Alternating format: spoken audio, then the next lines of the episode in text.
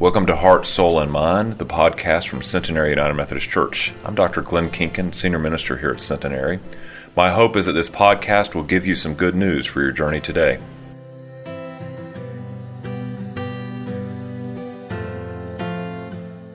Our scripture lesson this morning comes from Paul's letter to the church in Rome, verses chapter 12, verses 9 through 21. Hear with me now the words of the Lord. Let love be genuine. Hate what is evil. Hold fast to what is good. Love one another with mutual affection. Outdo one another in showing honor. Do not lag in zeal. Be ardent in spirit. Serve the Lord. Rejoice in hope. Be patient in affliction. Persevere in prayer. Contribute to the needs of the saints pursue hospitality to strangers. Bless those who persecute you. Bless and do not curse them. Rejoice with those who rejoice. Weep with those who weep. Live in harmony with one another. Do not be arrogant, but associate with the lowly. Do not claim to be wiser than you are. Do not repay anyone evil for evil, but take thought for what is noble in the sight of all. If it is possible, so far, so far as it depends upon you, live peaceable with all. Beloved, never avenge yourselves, but leave room for the wrath of God. For it is written, Vengeance is mine, says the Lord, I will repay. And if your enemies are hungry, feed them. If they are thirsty, give them something to drink. For by doing this, you will heap burning coals upon their heads. Do not be overcome by evil, but overcome evil with good. My friends, this is the word of God for us, the people of God. Thanks be to God. Would you pray with me?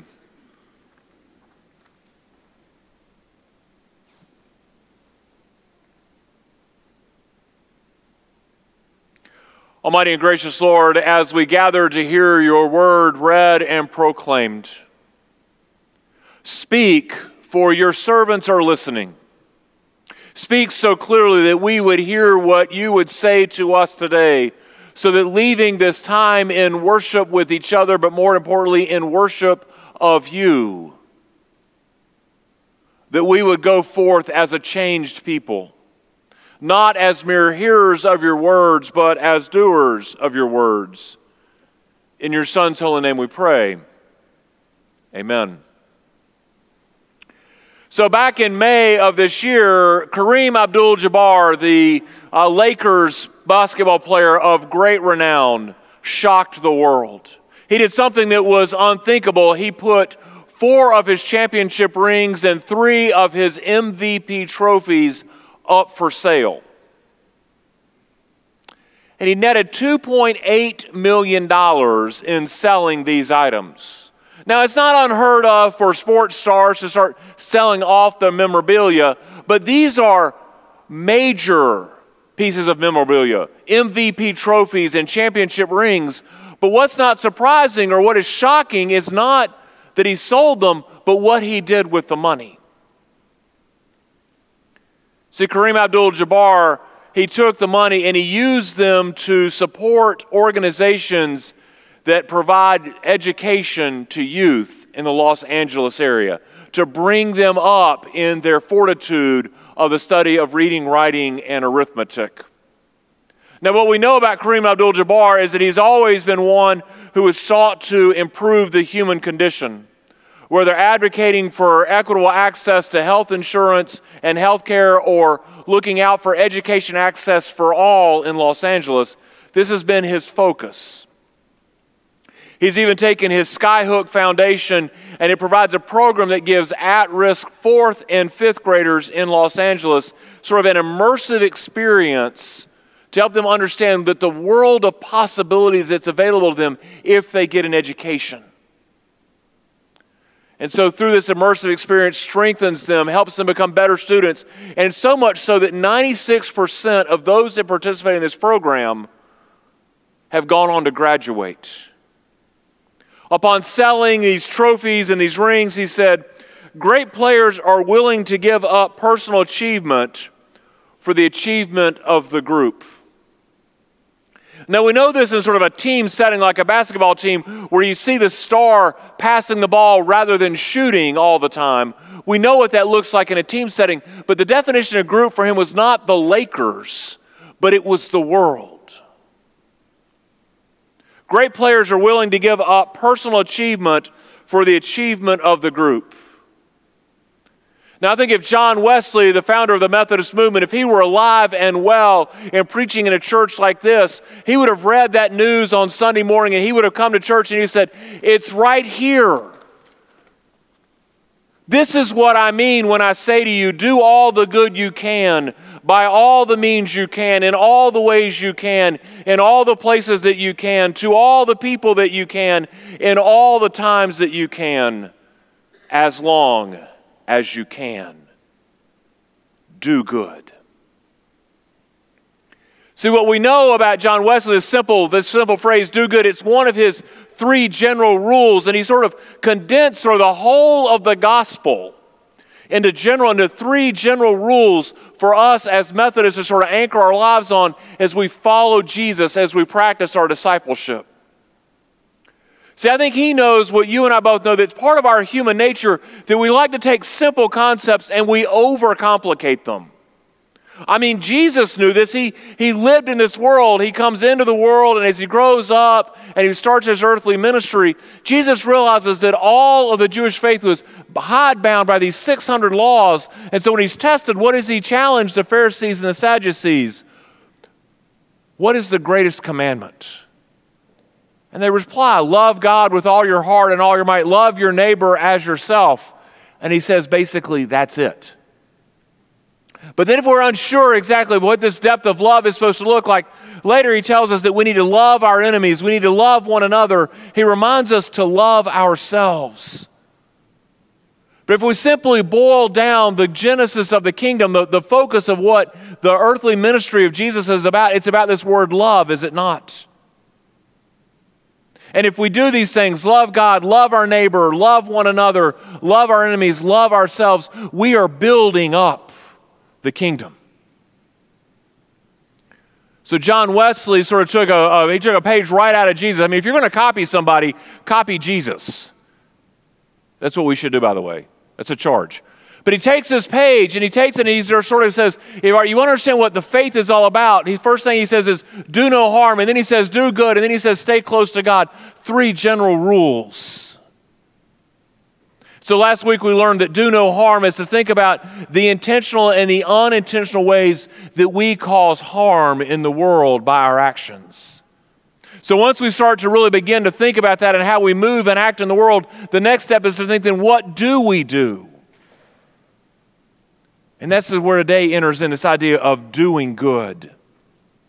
So, this text in Romans that I just read, it reinforces this ideal that the marks of a Christian include doing good, that that's a sign of our discipleship.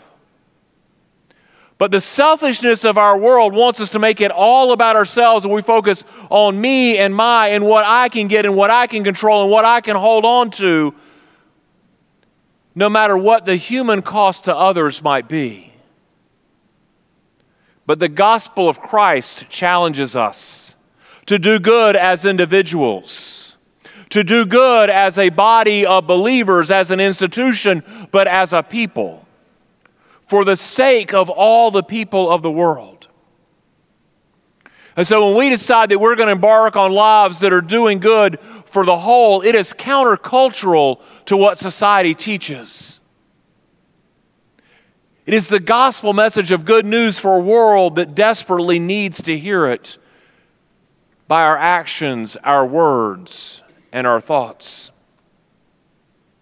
So, as we begin to think about this on a more individual and a granular level, when we look at the person that we see in the mirror, what it is that we're supposed to do, we begin to realize this idea of doing good is part of our charge every day. But I want you to think about what the impact of that might be on the others around you. So I just want you to I want you to take a moment with me. Now, if you're the grocery store person in your house, this is not going to be a stretch.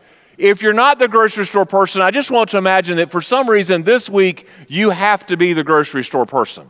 Okay, are we all there? We're all now going to the Publix, the Harris Teeter, the Whole Foods, where is you shop. We're all going to the Piggly Wiggly. We're all there, and you're going down the aisle and you're trying to figure out what in the world sweet condensed milk really is and where to find it. You're trying to figure out why you need this because it's on the list. And someone stops you and says, Excuse me. I just want to let you know your hair is amazing. Or if you don't want to go down the hair road, they look at you and go, Oh my gosh, I so love your outfit. Neither one of those interchanges. What happens to you? You're standing there minding your own business, working the list, and someone interrupts you and pays you a compliment. What does it do? I mean, the rest of the day, you think that you are a prince or a princess or a queen or a king walking through the mundane halls of the grocery store because you look fabulous. To at least one person, whether you think that or not, it perks your day up. It lifts our spirits. There's this one simple act of doing good, of paying a compliment. Now imagine what Paul's talking about. In verses 9 through 18, he talks about this idea of doing good, that these are the things that we're to live by. He's challenging us to live by a higher standard than necessarily we sometimes do. He says, Hold to what is good, love one another, outdo one another in serving. By the way, I like that, this idea of outdoing one another in serving. I mean, sometimes Meg and I get in this conversation about how life is really a competition and you know we want to be first always. Imagine if we were all trying to outdo there's probably oh let's say 380 of us in the room today. If we all tried to outdo one another in serving today think about the impact on the world we would have if we were racing to the line to be first and best at serving the world. Let that sink in for a minute. Try to outdo one another in serving. So paul challenges us today he challenges us to be ardent in the spirit to rejoice in hope to be patient with the afflicted, to bless our persecutors, to live in harmony with each other. See, these are actions that you and I can do to bring out the good in the world around us, to lift the spirits, to lift the, to lift the ideals, to lift sort of the general feeling of the world in which we live.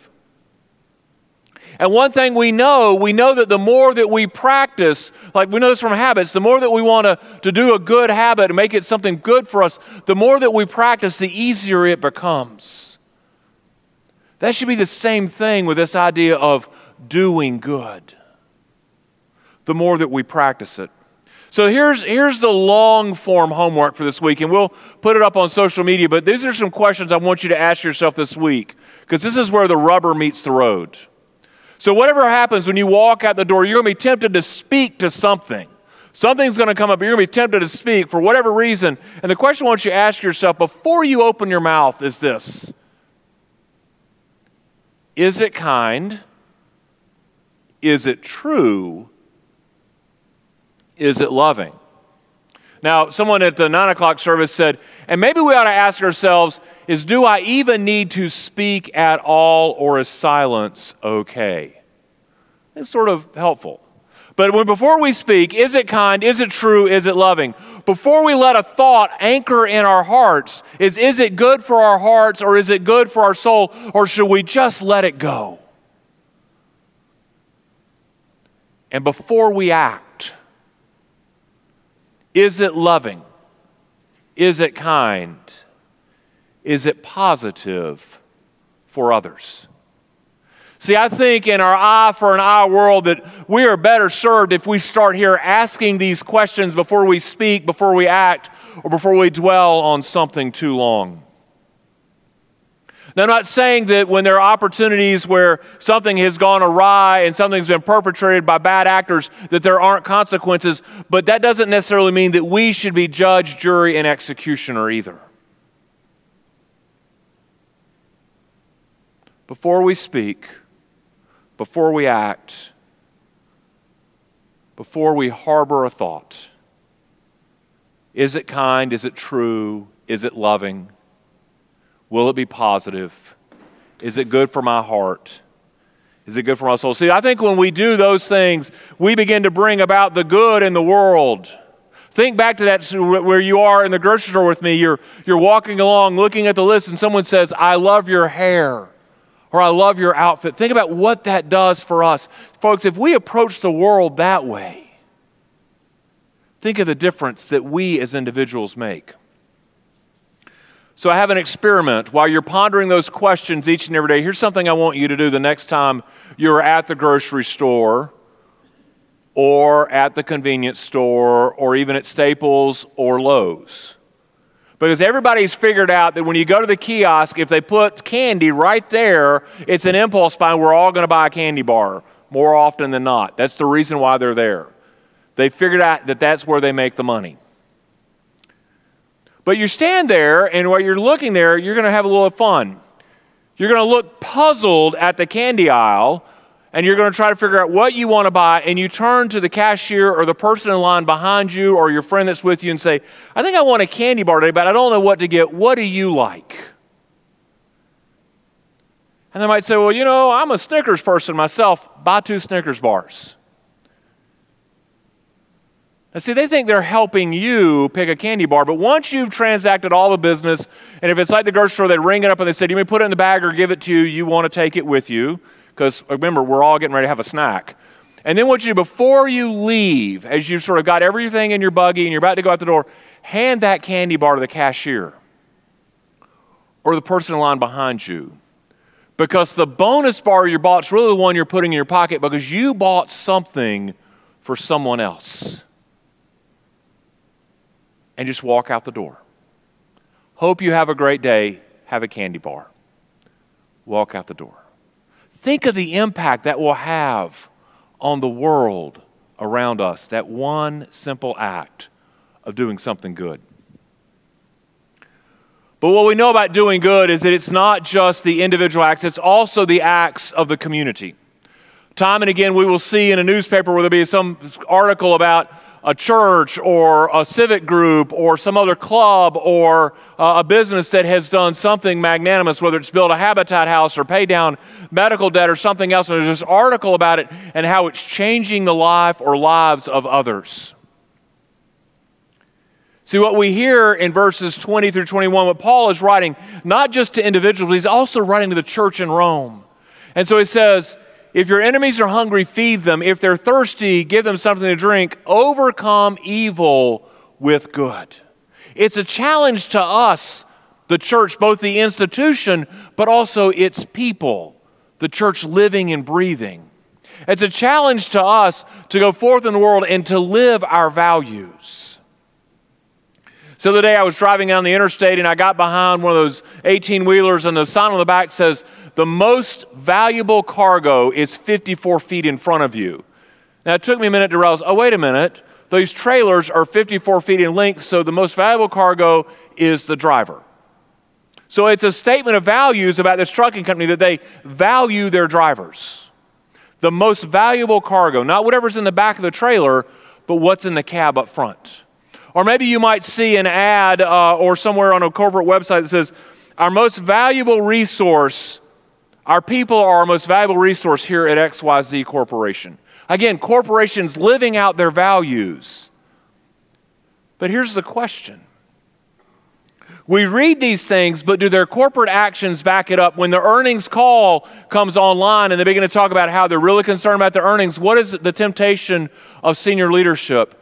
Let's hold wages low. Let's lay people off so we cut our expenses and we bring our profits up. Then are people really our most valuable resource? Now, they intend to do good, and don't get me wrong, but what would it look like if the teams in these companies would start to value each other? If team leaders would say to management, upper management, look, we need to raise the salaries for our employees for the members of my team that are really working, or we need to raise the salaries for another division because it's really killing it. It's really working hard. What would it look like if we began to, to lift the tide of all the employees in the company, even if it means that our bonuses might be lowered? See, I believe this idea of doing good in a corporate setting means if you look out for others, that they will look out for you and that everybody wins. But it's not just in the capital sphere either. It's also in the government and the policy sphere. We hear all the time how communities and caucus groups talk about education is the most important gift that we can give to a child, and we know this to be true. But how many times do they talk about that? But then when they go to policy meetings or school board meetings, they argue for their caucus viewpoint only, and they're not willing to listen to anyone else.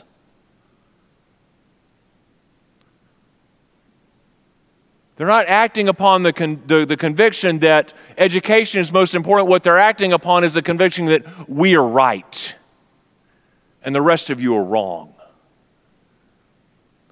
What does it look like if we come together as a community? We begin to really lean into this idea of advocating not for our agenda, but advocating for our values. What if that becomes our agenda, if you will? That what we hold true, those simple gospel words like loving God, loving neighbor, loving our enemy, loving ourselves, loving one another. See, the work of the church, the work of it as the institution, as its people, is to do good by bringing God's values to bears in the public sphere, on the highways and byways where God's people meet each other, and to spark the change that the kingdom of God calls for each of us to be a part of. So think about this simple phrase from John Wesley, do good. And I think about what Kareem Abdul Jabbar did in selling his rings and his trophies using the proceeds to help children gain a better education, to succeed in life. See, I think what he understood, he understood that doing good is about doing something for someone who cannot repay you. But in doing so, it changes the world for them and for all of us. Doing something doing good is doing something for someone who cannot repay you, but changes the world for them and for all of us. So, my prayer for us, the people called Centenary United Methodist Church, my prayer for us this week is that we would do all the good we can, in all the means we can, in all the places we can, at all the times we can, to all the people we can, as long as we can. And if we do that, the world wins. In the name of the Father, and the Son, and the Holy Spirit. Amen.